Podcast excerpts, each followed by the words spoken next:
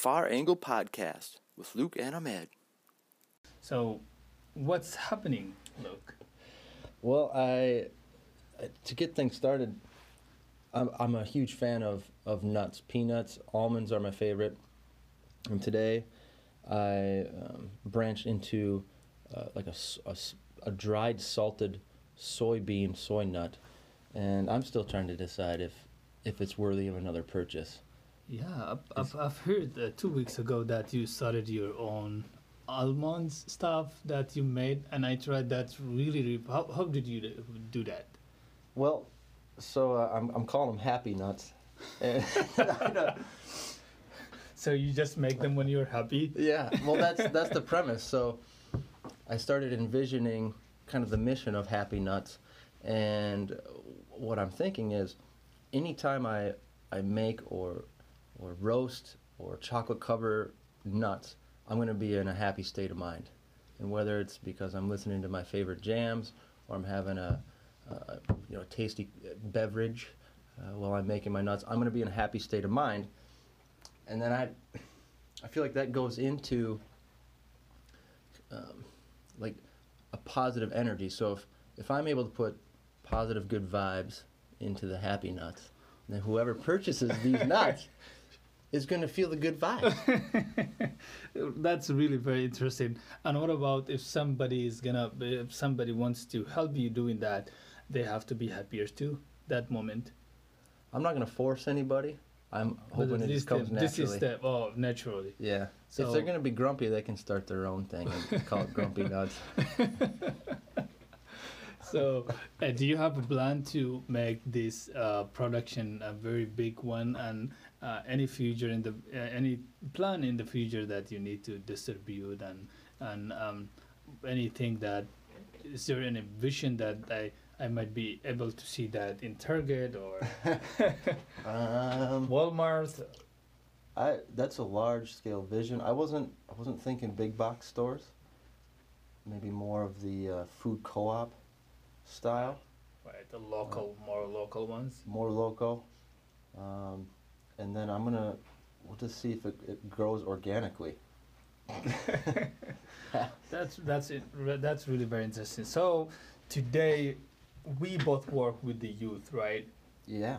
So High schoolers. high schoolers. So uh, a lot of things going on, and you know, I I think you know one of the biggest decisions that the students at school need to make is that which pathway they they're gonna take. There is a lot of decision making uh, that's involved. So that that process and that transition is one of one of the biggest and one of you know it stresses out a lot of students because of when you used to be in a school for a long time and now even the hours of the school change because the school use periods Mm. they use not hours but when you go in a workplace everything is hour and the, you know the, the responsibility changes and a lot of things so how do you work with that and what do you envision and what is the best practices and proven ways that could help those folks transition very smoothly And you're talking transition into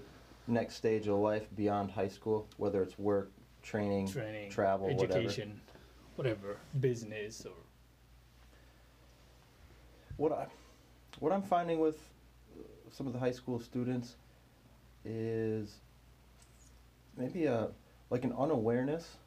They just they just seem to not be that curious or conscious of things they like, don't like, um, where they find their energy. Because oftentimes I'll be like, hey, you know, like what are you into? What do you, what are some activities that you've done where you've noticed that time flies and you you, you weren't paying attention to the clock and it's hard for them to answer that and so i i think that high school students maybe they get used to that structure that period structure um, the schedule's already laid out for them they're literally in a square box most of the week and i think that sometimes can stifle um, high school students and, and even thinking what they want to do next because everything's been so structured and and fairly safe. Right. So, with regards to that, I know that uh, there is a lot of challenge that the next generation is gonna face, whether it's environmental or you know uh, a lot of industries are changing, a lot of technologies, a lot of like so you see that there is a lot of training that requires any job to be done in the future. A lot of jobs that will be eliminated because of they won't be needed anymore. But you know the the dynamic is changing means that responsibility there is more responsibility. Do you think that are we taking steps as as an ad- ad- adults right now to help those folks figure out what is the outlook looks like at least to think that outlook and start preparing from right now. Yeah, I, I think we help in a in a variety of ways. Um, directly related to Outlook, it's common for me to sit down with students and we'll we'll look at labor market information and review tangible data on Outlook. And so our, our current state um, crunches numbers, pulls data, and will show kind of a, a 10 year projection on how many job postings or job openings are going to be. So that's one tool that is shared with a lot of the high school students that I think is helpful. Um, I'm trying to think. Uh, even going back to the the curiosity, and I feel pretty prideful in the sense that it, I think we we encourage students to take risk. It's okay to fail as long as it's a fail forward type of momentum or a hey, you know what, that didn't work. What did I learn from it and move on? So I think that helps them uh, prepare for the future and not and not get stuck in kind of a fear-based thing like, oh, if I if I put my application out or if I apply for that school and I get turned down, I'm going to be a failure. No, no, absolutely. No, give it a try. See what happens. Exactly, exactly. I, I, I agree with you hundred percent on that regard. So right now, uh, there is a lot of things involving in taking a decision. So we are a counselors as a counselors. We're helping those students figure out, and there is no wrong and right.